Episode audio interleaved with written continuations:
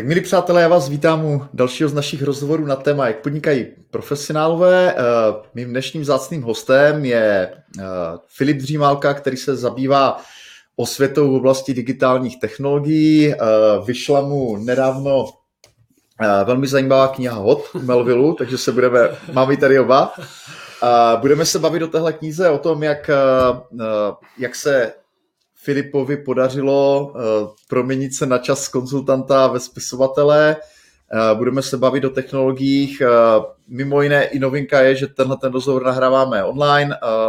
Zkoušíme nový software Riverside FM, tak uvidíme, jaký bude výsledek. Doufám, doufáme, že skvělý a že si to užijete.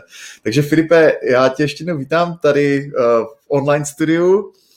A možná bych tě poprosil na začátek, kdybys tu knížku trošku představil. Ona přece jenom, uh, bych to tak nevypadá, ona je hodně obsáhlá, takže předpokládám, že zatím je spousta práce. Uh, o čem je? Dobře, eh, díky moc za pozvání, zdravím všechny diváky a posluchače a jsem strašně rád, že se zase můžeme takto, takto potkat. Ta knížka se jmenuje HOT, jak uspět v digitálním světě a to HOT je zkrátka Eh, Humans, Organizations, Technology, takže je to vlastně kniha rozdělená do tří částí.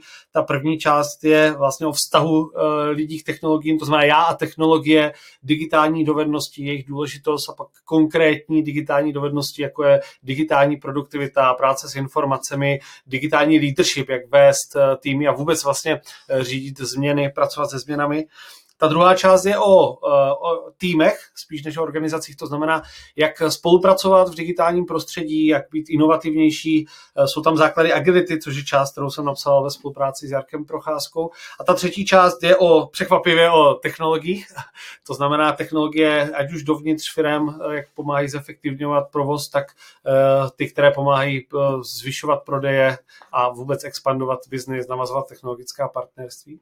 A i když je to kniha, knížka o digitální transformaci nebo digitalizaci, jak už to nazývá kdokoliv jakkoliv, tak je, je spíš o možnostech a příležitostech a, a o tom, o, o digitální myšlení. To znamená, jak, jak vlastně můžeme využít technologie k tomu, abychom, a teďka vlastně každý si tam dosadí něco jiného. Jo. Pro někoho je to, abych byl lepší podnikatel, pro někoho to může být, že si chci zjednodušit práci, pro někoho to může být, že chci, že chci uh, posunout firmu. Takže Eh, myslím si, že každý tam eh, najde, najde to svoje a eh, to si myslím mimochodem, že je taková výhoda i nevýhoda knížky, že, že pro některé lidi musím říct, hele, pro tebe je výborná část jako jedna a sedm a dvanáct a oni pak no to bylo perfektní, ještě se mi líbila jako šestka, tak jste se si vzala nejvíc.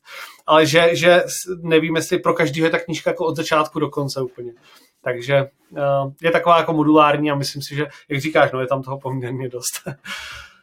Mm, já možná bych dodal pro ty, kteří tě neznají, že ty jsi velmi vyhledávaný jako řečník, jako speaker, jako konzultant, že opravdu uh, musím říct, že kdykoliv jsi byl na nějaké naší akci, tak jako ta nálož těch typů, jo, které prostě zazněly, byla fakt jako ohromující pro všechny. Je vidět, že, že se v tom odvětví jako enormně orientuješ. Na druhou stranu, uh, psaní knihy je taková osamocená činnost do značné míry, minima, minimálně ta kreativní fáze. Uh, není to o tom, že by si neustále s někým pingal ten text, jako že bys to vytvářel v týmu. Ty technologie jsou tam taky, řekněme, spíš okrajové, takže mě by zajímal ten kreativní proces. Uh, určitě se nás dívá spousta lidí, kteří mají sen vydat odbornou hmm. knihu, Uh, nebo mají sen vydat i třeba u Melvillu, mhm. což je jako prestižní vydavatelství, vybírá si vlastně velmi málo titulů, které mhm. každý rok vydá. Je to, řekněme, tucet, uh, maximálně 20 knih, které ročně vydají, takže ta, ta selekce je tam, je tam úzká. Jo? Tak kdybys mohl povyprávět historii té knížky jako z hlediska toho vzniku možná. Uh-huh. Uh, ona, i ta kniha vyšla z uh, mého workshopu, uh, takového, řekl bych, asi nej, nejoblíbenějšího, a teď myslím, ať už pro mě nejoblíbenějšího, taky pro spoustu klientů. Uh, a vlastně byl to, já myslím, že tam máme dost podobných uh, věcí, jako, jako v tvém případě, když jsem četl vlastně ten tvůj kreativní proces, tak dost věcí mi tam uh, vlastně bylo podobných. Uh, já mám takový celodenní workshop pro management firm, kde opravdu jako pro, probíráme všechna ta témata, která jdou v té knize a Eh, já vlastně ten workshop jsem dělal opravdu jako možná eh, jako vyšší desítky krát, to znamená, že mám už ověřené, co tam funguje, co tam nefunguje a eh, i podle Kawasakiho Enchantment, tak, tak vím, že to, to, to nejlepší content vzniká, takže opravdu jako říkám po 150. a vidím, a vidím, co funguje i podle těch diskuzí. Takže měl jsem takový ucelený koncept know-how, který jsem pak pro, probíral s Tomášem Baránkem z Melville a bavili jsme se o tom, jak vlastně ta, eh, jak ta kniha eh, může vypadat. No a potom jsem psal a já jsem zkoušel několik, eh, několik variant, zkoušel jsem tvoje sprinty, zkoušel jsem pak další. Nakonec, co mi asi začalo fungovat nej, nejvíce, tak je psát něco každý den. A i když jsem se vlastně donutil k tomu napsat jednu stránku, tak stejně jsem jich pak třeba napsal daleko víc, ale opravdu jako sednout k tomu a, a překonat ten odpor, tu bariéru, tak bylo úplně, úplně klíčové. Uh, bohužel jsem uh, ale toho napsal docela dost, takže měl jsem tam, v, když jsem to odezdával, tak si myslím, že jsem tam měl přes 650 stránek a pro mě bylo fascinující, když mi editorka vlastně vrátila ty věci třeba s tím, hele, tady píšeš na straně 290, píšeš stejnou věc, jak na straně 62 a já jsem už jako vůbec nevěděl, co jsem psal na straně 62, protože třeba mezi tím bylo několik měsíců. Takže já jsem to psal, dá se říct, několikrát, protože jsem, já jsem začal jednou a nedokončil jsem to. A pak jsem vlastně začal psát znovu, trošku, trošku jinak. A myslím si, že ta práce byla rozdělená na takové tři části, to znamená to psaní, pak byl ten proces uh, v té, té editace a pak ještě jednou editace s editorkou. Jo, to znamená, že řekl bych, že už když jsem to pročítal po třetí a po čtvrté, tak už jsem ten text uh, nechtěl ani vidět, ale um, mám tady takové jako jedno ponaučení, které si myslím, že bylo úplně klíčové a to bylo schopnost zkracovat. Ať už text, tak už třeba i konkrétní věty, jo? že třeba jsem tam dával a například jako jedna, dvě, tři a pak jsem říkal, možná stačí například jako jedna, dvě. Jo? Teď jsem opravdu zkracoval a myslím si, že teď, kdybych se na to podíval znovu, tak to by mě v Melvillovi asi zabili úplně, tak bych to ještě, ještě zkrátil a uh, takže, takže ten proces byl zajímavý a uh, když jsem se bavil třeba s lidmi, kteří mi s tím pomáhali, tak uh, na začátku mi s tím pomáhal Michal Kašpárek, který mi napsal takové body a psal bod číslo jedna, méně je více. Bod číslo dva, méně je více. Jo? A já jsem ho stejně neposlechl. já, jsem, já jsem ho stejně neposlechl a vidím to až teď uh, zpětně, takže já to beru, že sice to bylo hodně náročné a opravdu uh, byl to jeden z nejtěžších úkolů eh, v mojí dosavadní kariéře, ale beru to tak, že vlastně jsem se strašně moc věcí naučil. A pro mě možná, překvapivě, to učení z toho má daleko větší hodnotu, než ta samotná kniha eh, která, a, a, a její hodnota. No a pak ještě tam jedna zajímavá věc a to je, že eh, jsem měl pocit a strašně se se těšil, až to vyjde, No a jakmile to vyšlo, tak ten pocit byl hrozný úplně. Já jsem, já jsem jako opravdu si, jako měl jsem vlastně klasický imposter syndrom a říkal jsem si, Ježíš no tak dokud si to člověk píše do šuplíku, tak to je skvělý a najednou, jak to začne, eh, začnou lidi feedbackovat, tak si říká, no tak někdo si říká, že to je dobrý, ale přece jenom mám s ním nějaký vztah, takže možná to píše. Ale jakmile jsem to držel v knize, tak těch první pár týdnů, dokud jsem nezačal dostávat zpětnou vazbu, která byla naštěstí zaklepu dobrá, tak, tak opravdu ten pocit nebyl dobrý. Takže pokud chcete psát knihu, tak to asi nedělejte kvůli dobrému pocitu, ale dělejte to, protože chcete vyjádřit myšlenky a chcete mít něco hodnotného a hlavně se chcete něco nového naučit. Díky. Eh, ty jsi říkal, že ten tvůj první pokus eh, jako nevyšel nebo si od něj odstoupil, mm, takže jsi se vlastně v nějaké fázi rozhodl, že k tomu přistoupíš jinak, jo, k tomu psaní. No chtěl jsem to zkusit, já, já, jsem, já si myslím, že jsem neměl ani ten svůj koncept dotažený do konce, protože uh, já jsem se několik let hledal v, v rámci toho, co je tedy ten můj brand a ta klíčo, to klíčové sdělení, protože eh, to, to, to, ta moje výhoda i nevýhoda zároveň je, že jsem poměrně široce rozkročený. To znamená, že eh, pomáháme firmám ze všech možných oborů, pomáháme různým oddělením ve firmách, takže eh, opravdu já věřím tomu, že technologie dokážou pomoci úplně každému, ale každému trochu jinak ale není to o konkrétním nástroji, je to spíš o nějakém konceptu, jak ty nástroje najít a třeba dnes se daleko víc zabývám ne těmi technologiemi, ale jak je dostat do firmy, jak ty věci změnit.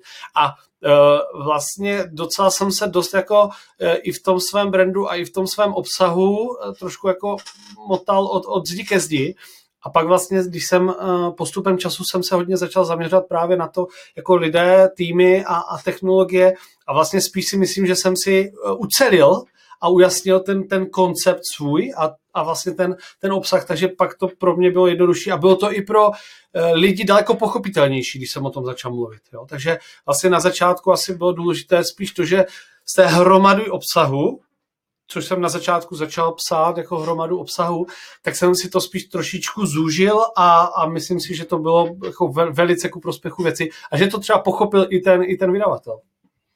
Mm-hmm. Uh, ono se hodně říká, často to zaznívá v různých rozhovorech s autory. Uh, musím říct, že já sám, když jsem to slyšel poprvé, tak mi to docela vyděsilo, že tím vydáním té knihy ta práce teprve začíná, jo? že poměrně dost autorů investuje obrovské množství času do propagace, do nějaké prezentace té knihy uh, od, řekněme, řádově měsíců nebo jednotek let, až to může být poměrně dlouho, že třeba Petr Ludvík pracuje s knihou jako konec prokrastinace, velmi úspěšný titul už bezmála 10 let, nevím přesně, jak, který, v kterém roce to vyšlo, je to, je to delší doba, jo? to znamená, uh, jak, jak se k tomuhle stavíš ty? Je, je to jako pravda ve tvém případě, jakoby máš pocit, že teďka máš na světě nějaké dítko a měl by ses o něj začít jako starat a propagovat jej, nebo jak, jak tohle to vnímáš? Já jsem se uh, letos byl ve znamení zbavování se závazků, ale tady v případě knihy, tak je to přesně to, to, to dítě, který ještě nějakou dobu závazek bude. Je to, je to závazek. Uh, vzhledem k tomu, že to je kniha určená spíše odborné veřejnosti nebo zkrátka není to taková masovka, jako, jako třeba konec prokrastinace, tak přece jenom výhoda je, že to je součástí té mé běžné práce. To znamená, že neberu to tak, že tady mám práci a tady se věnuji knize a opravdu ta kniha prolíná uh, moji činnost na sociálních sítích, primárně na LinkedInu, uh, v mém blogu a hlavně v mé práci. To znamená, když pracuji s nějakou firmou a pracuji třeba s jejím managementem, tak samozřejmě, když přijdu na zkusku, tak mám knížku, když, když máme první workshop, tak uh, firma jim, těm lidem nakoupí knihy a, a je to vlastně pod, vzájemně se to podporuje, ale myslím si, že tady jako bych mohl dělat daleko víc a já si to spíš nechávám, protože přece jenom uh, vlastně, když ta, když ta kniha vyšla, tak ten timing sice byl dobrý, protože to bylo jako po té první vlně, ale mám pocit, že vlastně přes to léto ani firmy moc digitalizovat nechtěli, spíš se tak jako uklidnili a e, tak jak, jak vláda možná trošku, tak se tak jako a teďka zase pro spoustu firm nebylo čas. A až teďka zase vidíme, že spíš se bavíme o těch strategických věcech, které, o kterých píšu v té knize. Takže já to, já to dávkuju a chystám, uh, chystám teď vlastně spoustu nového kontentu, který bude mít primárně za, za cíl propagovat tu knihu. A myslím si, že eh, je to spíš o eh, nejenom jako kniha je za mě jedna, jeden, eh, jeden z obsahů, který mám k dispozici a který můžu dělat a podle mě to, eh, to co já, na čem já pracuji, je spíš jak to zakomponovat do, do dalšího kontentu a vlastně do dalšího marketingu, protože vlastně je kniha, jsem já jako konzultant a je firma DigiSkills, kde mám nějaký podíl, kterou já chci pořád vlastně tímto podporovat. Ale určitě souhlasím, je tam je to spousta práce a, um, a i třeba z hlediska třeba PR, to není tak, že by uh, hnedka eh, začali volat média, ale tam musím napsat článek, tam musím natočit nějaký rozhovor a určitě souhlasím s tím, že je to práce, ale je, je příjemná, protože pak můžu mamince ukázat časopis, kde se mnou vyšel rozhovor, takže ta odměna je Bude radost určitě.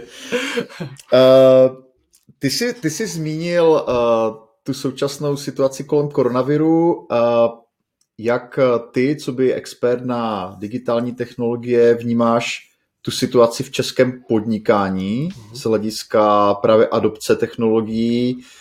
Já můžu za sebe říct, eh, hodně, že hodně těch věcí, nebo mi, mi tak přijde, že vlastně s freelancery, se kterými já spolupracuju, nebo se kterými jsem dlouhodobě v kontaktu, tak mi přijde, že většinu těch moderních technologií adoptovali už jako před řadou let, že, že tam vlastně nějaká spolupráce mm. na dálku videokoly, sdílené dokumenty, to je naprosto samozřejmost, že jo? ale takže to je jako pohled tou optikou té nějaké mojí, mojí sociální mm-hmm. skupiny nebo bubliny. Jak to vnímáš ty? Jaký je stav jako českého podnikání s ohledem na adopci moderních technologií? Já naprosto souhlasím, a, ale tam, kde se to hodně posunulo, akcelerovalo, je ten zbytek. To znamená, když máme, se podíváme na, tu, na, na, na křivku adopce technologií a vůbec jako běžnou křivku uh, toho, uh, jaký jsou lidé v různých bublinách, tak přece jenom freelanceri vždycky byli, nebo často byli early adopters, často používali technologie, protože jednak ty jsi taky propagátor, takže lidé v, v tvé bublině vlastně uh, sledují to, co se děje ve světě technologií a používají je. Hodně konzultantských firm, hlavně těch velkých, začalo používat slova jako nový normál, jo, přitom tak, jak říkáš, jo, to, to vlastně žádný nový normál není, jo, to, to, to, je, to je běžný stav, který pro spoustu firm tady je už 10-15 let, uh, ale uh, velice to akcelerovalo tu změnu u té, u těch, uh, u té, u té, u té, major, u té, u té většiny uh, obyvatelstva, i třeba s tím, jak začalo být Eh, eh, školství digitalizováno, takže mm-hmm. videohovory přišly do firem, ale zároveň třeba i do domácností, kde třeba dřív byly úplně něco, něco nového. To znamená, že rodiče museli najednou začít pracovat v Teamsech nebo Google Hangouts, protože museli přesto vzdělávat. A pro mě to znamená velkou příležitost, protože najednou i ten freelancer si může domluvit videohovor skoro s každým. Takže i člověk, který je v Bruntále nebo v, v, já nevím, v Brně, tak vlastně najednou má přístup k lidem díky těmto technologiím. Já si pamatuju, že ještě loni nebo předloni, tak jsem musel jednomu vysoce postavenému manažerovi v jedné, v jedné firmě nastavovat mikrofon, protože mu s tím IT nedokázal pomoct a já jsem tam nechtěl jezdit a chtěl jsem ho konzultovat na dálku a to už jsou dneska běžné věci. Takže určitě to akcelerovalo a e, přístup těmto technologiím. Ale druhá věc je, že si spousta lidí uvědomila, že eh, potřebuje eh, druhou, třetí nohu, že eh, často nestačí jenom třeba v hlediska konzultantství měnit čas za, za, za peníze a, a možná by bylo dobré vytvářet nový digitální produkt nebo digitální službu a to, to je věc, na kterou třeba lidé neměli čas, že opravdu třeba v tom našem případě, v případě DigiSkills, tak eh, když jsme chtěli po někom, eh, aby s námi udělal nějaký online kurz, tak vždycky preferoval to, že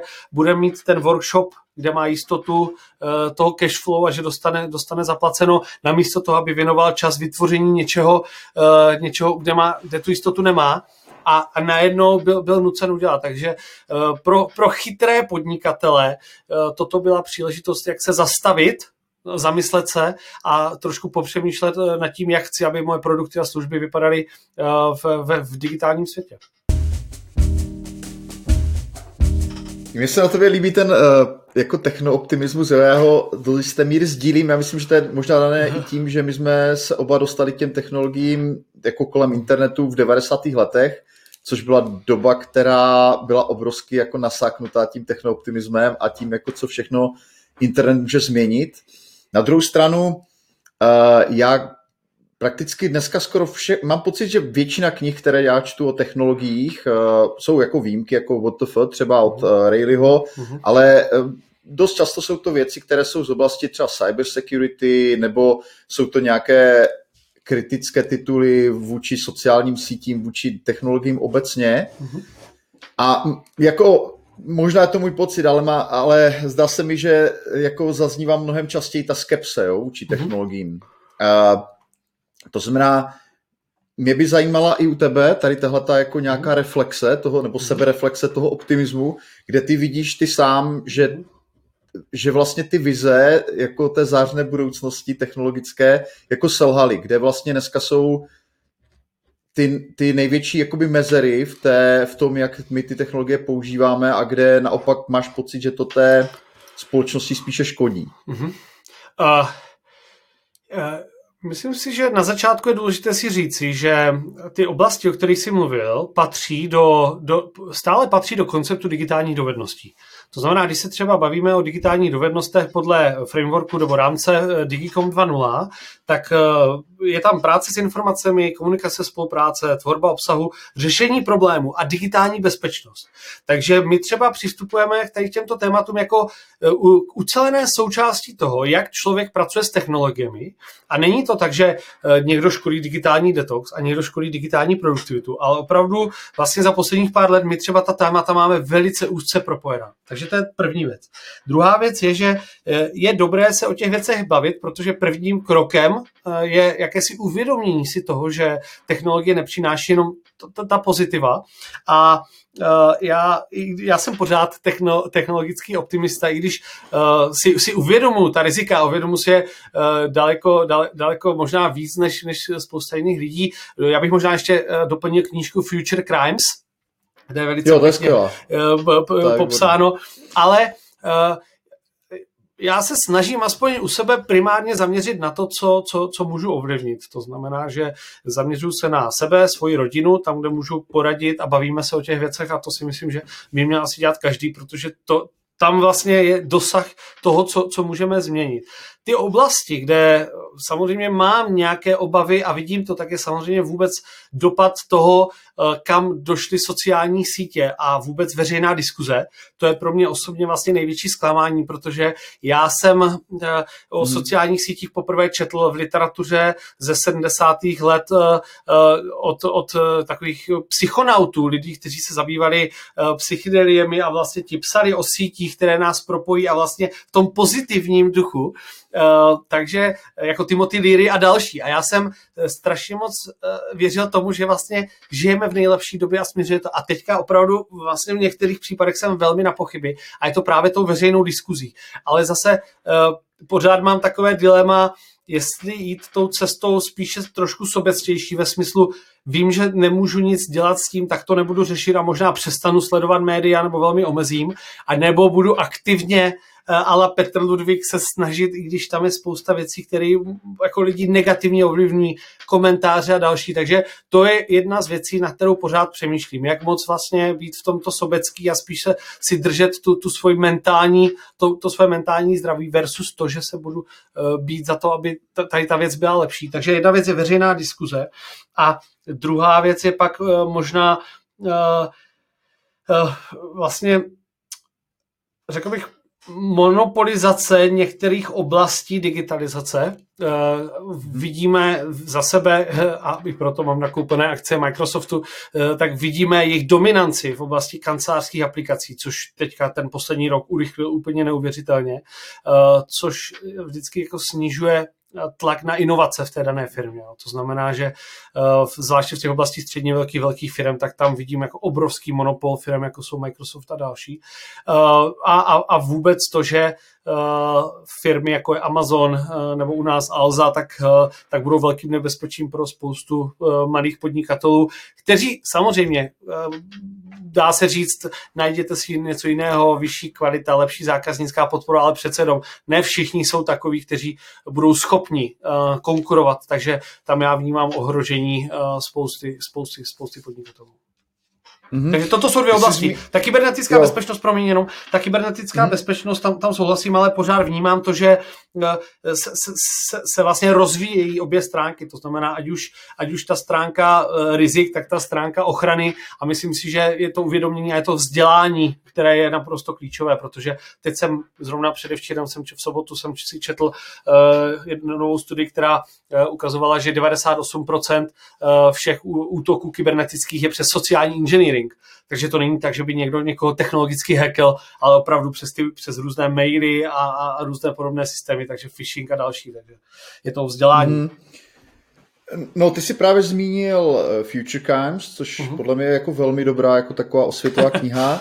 On, on, tam, on tam právě uh, jedna z těch oblastí, kterou on zmiňuje, je, je podstatě internet věcí, to znamená to, že jako do našeho života jakoby pronikají poměrně rychle jako zařízení, která nejsou postavené na nějakým jako sofistikovanějším operačním systému, jako ve smyslu, že by tam běžely zaplatované Windows nebo, nebo to bude macOS, uh, ale jsou to, jsou to jednoduchá zařízení, která často nejsou updatovaná celé roky, řekněme, jo, já nevím, webkamery, prostě věci, které prostě člověk si dá do domácnosti, pak je přestane nějakým způsobem vnímat. On, on už tam vlastně říká, že, že tohle to je jako poměrně zranitelný místo. Já jsem teďka nám dočetl jinou knížku, která se jmenuje Sandworm, je to v podstatě o jako z Ruska vedené kybernetické válce vůči proti Ukrajině. A tam, tam vlastně ten autor analyzuje případy, kdy oni jako um, útočili na vlastně rozvodnou síť, jo, to znamená, že v podstatě uh-huh. jako to vedlo k nějakým blackoutům, jo. Uh-huh. A tohle by mě taky zajímalo, ty se pohybuješ v tom firmním prostředí, uh, možná se na nás někdo dívá prostě z, z firmy, která má na starosti energetiku, nebo prostě provozuje zařízení nejenom, nejenom osobní mhm. stanice. Jo? Jak, mhm. jak vlastně vnímáš ty tenhle ten problém? Mhm. Protože uh, podle toho, co tam teda píše ten Greenberg v tom Sandwormu, tak tohle je oblast, kde ta bezpečnost je jako enormně zanedbaná a vlastně tím, jak se jako ty technologie, nebo i ty, i ty běžné technologie, každodenní, jsou čím dál tím více digitální, uh-huh. tak uh, často není ani možné řešit ty problémy jakoby po staru, že se něco ručně nahodí, jo, někde prostě v elektrárně, Aha. ale je to v podstatě do značné míry fakt exponovaný vůči uh, vůči útokům, které jsou často připravované roky, že ti hackři jsou prostě v té síti při, přítomní uh, měsíce třeba před tím samotným útokem jak vlastně vnímáš ty jako tady tohleto riziko, protože to spadá, jo? Jako není to úplně to, o čem je tvá kniha, uh-huh. ale řekněme, je to nějaký, nějaká pokračující digitalizace uh-huh. společnosti na všech úrovních a vlastně vzrůstá tím riziko systémové uh-huh. uh, toho, že prostě nějaký uh, zákazný aktér jo, může tu společnost jakoby uh-huh. poškodit uh-huh. z druhého konce planety. Že jo? jo. Uh, já jenom jsem si vzpomněl minulý týden, uh, hodně lidem nefungovaly vysavače a, a věci, protože Amazonu vypadly servery, takže ani zvonky uh, s kamerama, takže byly docela, docela vtipný tweety a to uvidíme čím dál víc, jo, že možná se zblázní lednička a vysavač začne zuřivě jezdit. A, ale druhá věc je, že jsem, a to nevím, jestli to není fake, ale uh, někde jsem viděl, že i pořád jako některé Boeingy se aktualizují přes diskety, jo, takže to nevím, jestli je to pravda, ale uh, uh, takto, já pořád věřím, já jsem, spí, já jsem mentálně nastavený tak, že věřím našim institucím, jako je třeba NUKIP, věřím firmám, protože třeba pracujeme s energetickými firmami, mm-hmm. tak věřím tomu, že eh, tam pracují kvalitní lidé a měl jsem ze spoustu z nich možnost se potkat. Opravdu ta úroveň zabezpečení si myslím, že je na daleko vyšší úrovni než, než u dalších firm. Takže to je tak vlastně, dokud se nestane nějaký problém, tak si asi nedělám hlavu s tím, že by to byl problém. Ale je jasné, že ty věci přijdou. Ale zase, opět, eh, začal bych tím, že daleko, pro mě aktuálně je daleko větší problém uh, vzdělání, protože my děláme ve firmách DigiSkills Assessment. To znamená, že je to takový audit, sebehodnocení, jak člověk eh, jaký má vztah k technologiím, jak je ovládá. A máme tam testovací část zaměřenou právě na digitální bezpečnost. A tam já vidím daleko větší riziko, protože v některých firmách se bavíme o desítkách procent lidí, kteří, který my ohodnotíme jakožto rizikový. Takže pro mě tady tato část, to jsou ty útoky v nemocnicích, to jsou přesně to, že nějaká sestřička si otevře e-mail, který uh, sice vypadá hrozně, ale při, prostě neuvědomí si to. A přitom stačí jeden člověk, který je tady takový rizikový. Takže já třeba spíš hmm. než tady tato rizika daleko více vnímám právě ta rizika, které jsou uh, uvnitř firem, u, u, u lidí z managementu, u běžných zaměstnanců. A ty, ty další přiznávám se, že moc je neřeším, protože věřím tomu, že uh, u nás máme strašně moc dobrých lidí a zvláště v Česku. Myslím si, že máme obrovský potenciál po Izraeli stát se uh, víceméně světovou dvojkou v kybernetické bezpečnosti, protože, uh, nebo dvojkou asi ne, ale být na špičce, protože je tady tolik zajímavých startupů z oblasti cybersecurity, že naopak si myslím, že pokud budou firmy otevřené a budou do těch věcí investovat, tak pak podpoří celý průmysl, který vlastně z nás udělá digitálně bezpečnou zemi. Mm-hmm, děkuji. Uh, mimochodem, ten Sandworm, výborná knížka, doporučuji. Mm-hmm. Uh, pokud se vám jako divákům líbil, líbil Future Crimes, je to, je to jako dobrá knížka, kterou navázat třeba. Mm-hmm. Uh, ty jsi se sám zmínil, že jsi investoval do akcí Microsoftu, což nicméně už je poměrně zhodnocená akcie, že tam už je v ceně té akcie započítaný zisk na, na roky dopředu. Uh, no já jsem investoval ne, další... že? Jo, jo. Uh, takže Gratuluju. pro mě... uh, co jsou další technologie nebo, uh, nebo investice, do které ty vidíš jako perspektivní? Jo? Přece jenom jako v těch technologiích je hodně vlastně důležité i rozpoznat, jako kterým směrem se bude ten svět ubírat, že? protože my se dneska bavíme v souvislosti s tvojí knihou o uh, jako nějaké digitální abecedě, použití prostě běžných technologií, které, jak přesně jak ty si řekl, jsou tady prostě roky, že jo. Na druhou stranu součástí té uh, matice, kterou, uh, kterou ty tam máš, je i vlastně nějaký výhled směrem dopředu a myslím si, že pro lajky je tohle jako velmi těžké jako identifikovat, jako které ty směry by mohly být zajímavé, jako bude to virtuální realita, nebo to budou kryptoměny. Uh, jo, jako jak, jo. jak to vidíš ty? Co jsou co jsou ty uh-huh. technologie pro následující dekádu uh-huh. z tvého pohledu? Uh-huh.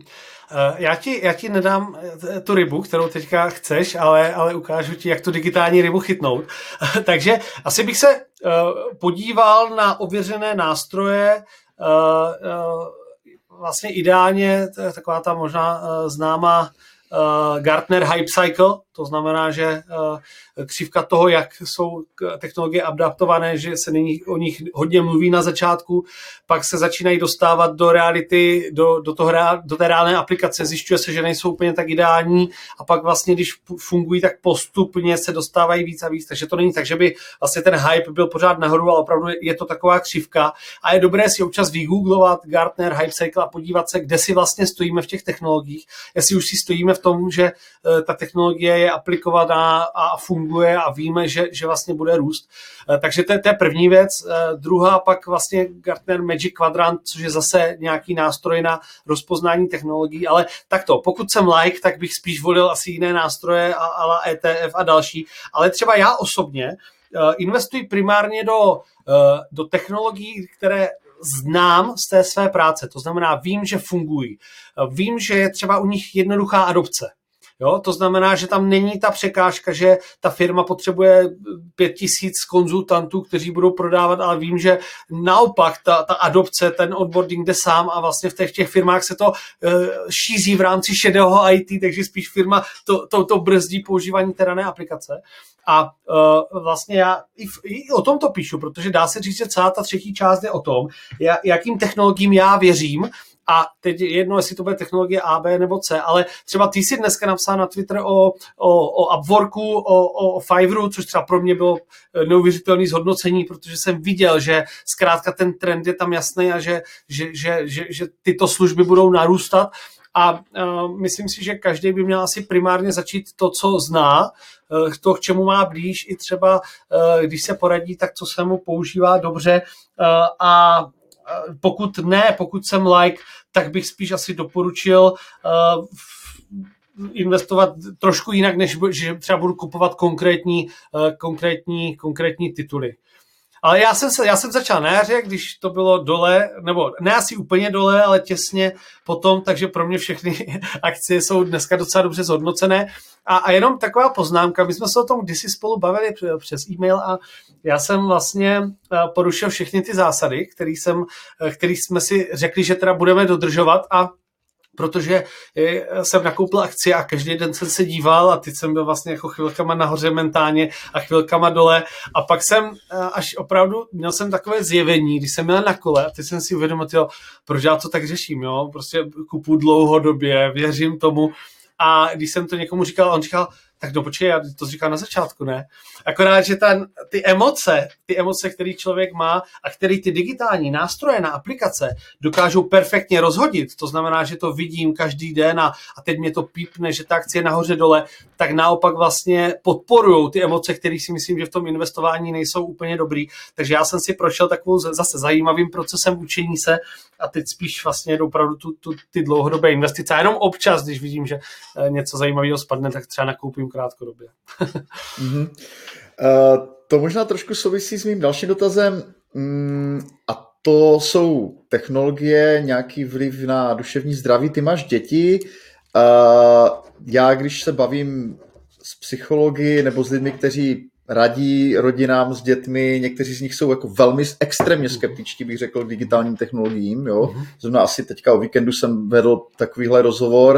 Uh, přiznám se, že to je jakoby mimo mou odbornost. Já nedokážu posoudit, jak moc to pro nějaké jednotlivce může být jako škodlivé, jak, jak moc to ovlivňuje, já nevím, rozvoj dětského mozku a tak dál. Mhm. Zajímalo by mě, eh, jak je tvůj pohled na tohle, jak, jaké pravidla třeba vy máte v rodině, mhm. pokud jde o technologie, jak se díváš, eh, právě na tuhle tu věc, kterou si teďka popsal v souvislosti s, těma, s těmi akciemi, jo? Uh-huh. že přece jenom přes ten mobil uh, ty stimuly, které vlastně člověk do, do života dostává, uh-huh. uh, ta kadence, s jakou přicházejí, jo? takže tohle si myslím, že je aktuální téma pro spoustu freelancerů, jo? kteří mají třeba pocit, že by to měli nějak korigovat. Takže jak je tvůj osobní pohled na to? Ne, neříkám, jo. že Uh, asi taky nejsi, jo, tvůj osobní jo.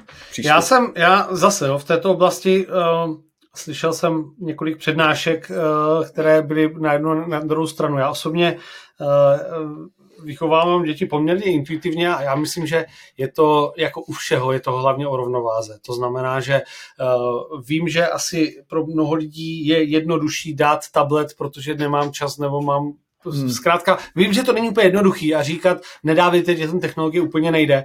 Vím, že naopak, kdybych to úplně uvolnil, tak by možná prcek byl hodně. Ale já třeba vidím, že uh, třeba u nás je to tak, že já limituju screen time. Uh, jednu dobu jsem na to používal aplikaci Screen Time, uh, která, která, kde měli děti nějakou hodinu denně, tuším, a pak se jim to vyplo. Byla tam třeba i funkce, že když, když si uklidili, mohli dostat, nebo když jsem jim dal nějaký úkol, tak si mohli, tak si mohli navýšit ten čas obrazovky třeba o 15 minut. Takže taková gamifikace výchovy, ale spíš je to spíš vlastně se to snažíme, snažíme se to korigovat.